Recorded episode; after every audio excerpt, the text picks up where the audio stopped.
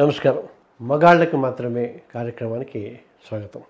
Technology వృద్ధి చెందుతుంది. Traditional courts ఇంకా ఉంటూనే ఉన్నాయి.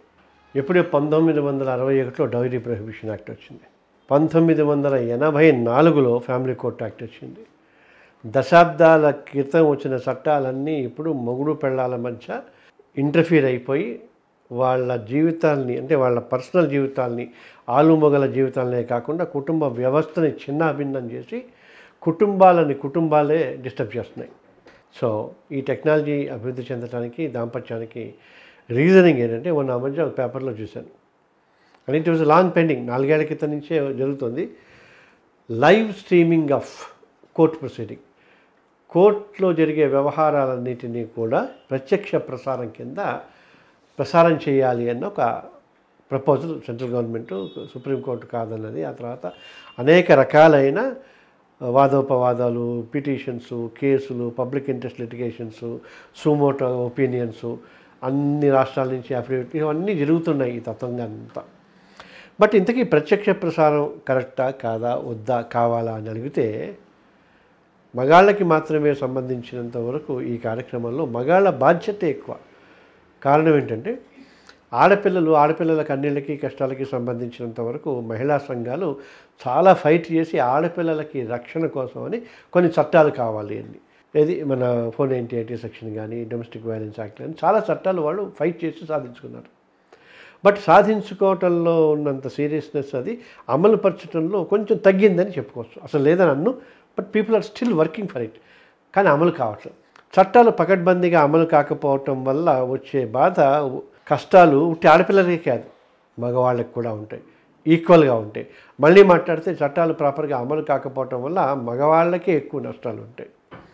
సో దీనికి సంబంధించినంత వరకు మనం ఏమి ఆలోచించాలంటే లైవ్ స్ట్రీమింగ్ కోర్టులో ఏం జరిగినా కూడా అది ప్రజలందరికీ తెలియటం ఇంపార్టెంట్ ఎందుకంటే కోర్టుకి ఎవరైనా రావచ్చు. అదే సుప్రీంకోర్టు కూడా ఒపీన్ అయింది అంటే అభిప్రాయపడ్డది. కోర్టులకి ఎవరైనా రావచ్చు కదా?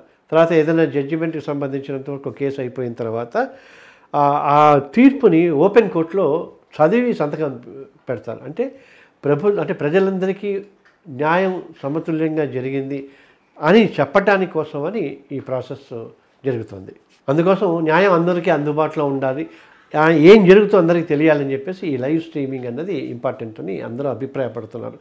దానికి అనుగుణంగానే ఇప్పుడు మనం యూట్యూబ్లో చూస్తే చాలా హైకోర్టులు Patna high court Gujarat high court Karnataka high court ఆ హైకోర్టులో అన్ని బెంచ్లకు సంబంధించినంత వరకు ఆ లైవ్ ప్రొసీడింగ్స్ జరుగుతూనే ఉన్నాయి. అప్పుడు ఎవరు కూడా అంటే కొంతవరకు సరదాగా అంటే కాస్త పౌడర్ రాసుకుని నీట్గా తయారయ్యి వస్తారేమో తప్ప ఒకళ్ళు ఇద్దరు మనకి సంబంధించినంత వరకు కొంచెం ఎక్స్ట్రా బిహేవ్ చేస్తారేమో because somebody is watching us అని బట్ ఇన్ జనరల్ కొంత ప్రాపర్గా బిహేవ్ చేయడానికి న్యాయం చెప్పడానికి కరెక్ట్గా అంటే న్యాయమే మాట్లాడటానికి నిజమే మాట్లాడటానికి అవకాశం ఉంటుంది. సో ఈ లైవ్ స్ట్రీమింగ్ కావాలి అని చెప్పి ప్రతి ఒక్కళ్ళు నిలదించాల్సిన అవసరం ఉంది. ఆడపిల్లలు కానీ మగపిల్లలు కానీ. సార్ ఆడపిల్లలు అంతా టీవీల్లో వాటిలో వచ్చేస్తే ఎట్లా అయిపోతుంది?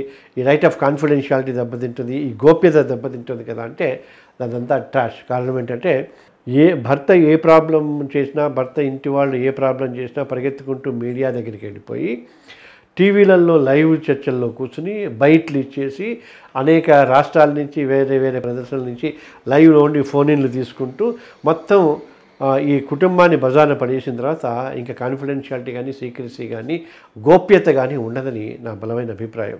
ఇన్ఫ్యాక్ట్ దానికి సంబంధించినంతవరకు ఫ్యామిలీ కోర్టులో కూడా ఇవన్నీ కూడా మన ఓపెన్ కోర్టులో జరగాలి కానీ ఇరుపక్షాల్లో ఏ ఒక్కళ్ళైనా I want in camera proceedings అని కనుక అడిగితే జస్ట్ మియర్ మెన్షనింగ్ ఆ కో ఆ కోర్టు అందరినీ చేసి ఆ అమ్మాయి అడిగినట్టుగా లేదా అబ్బాయి అడిగినట్టుగా ఆ రై ఆ ఇన్ కెమెరా ప్రొసీడింగ్స్ చేయాలి అన్న పాయింట్ ఒకటి లాలోనే ఉంది ఎనభై నాలుగు చట్టంలోనే ఉంది.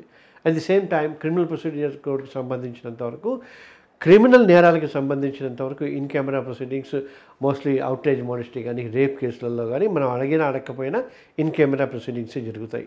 అంటే ఎక్కడ అవసరం ఉందో అక్కడ ఇన్ కెమెరా ప్రొసీడింగ్స్ ఖచ్చితంగా జరుగుతాయి. ఆ రైట్ ఆఫ్ ప్రైవసీ ఆ డీసెన్సీని కాపాడటానికి వాళ్ళు ప్రయత్నం చేస్తారు. బట్ ఎప్పుడైతే ఇది ఓపెన్ ట్రయల్ పబ్లిక్ అందరికీ తెలుసో తెలిసిందో అని అనుకునేసరికి అది లైవ్ స్ట్రీమింగ్ తప్పనిసరిగా ఉండాలి. అప్పుడు ఈ వాయిదాలు డిలే లాయర్లు అడుగుతున్నారా? ఆపోజిట్ వాళ్ళు అడుగుతున్నారా? అమ్మాయి వైపు వాళ్ళు అడుగుతున్నారా? అబ్బాయి వైపు వాళ్ళు అడుగుతున్నారా? లేదా పోలీసుల ప్రాసిక్యూషన్ అడుగుతున్నారా?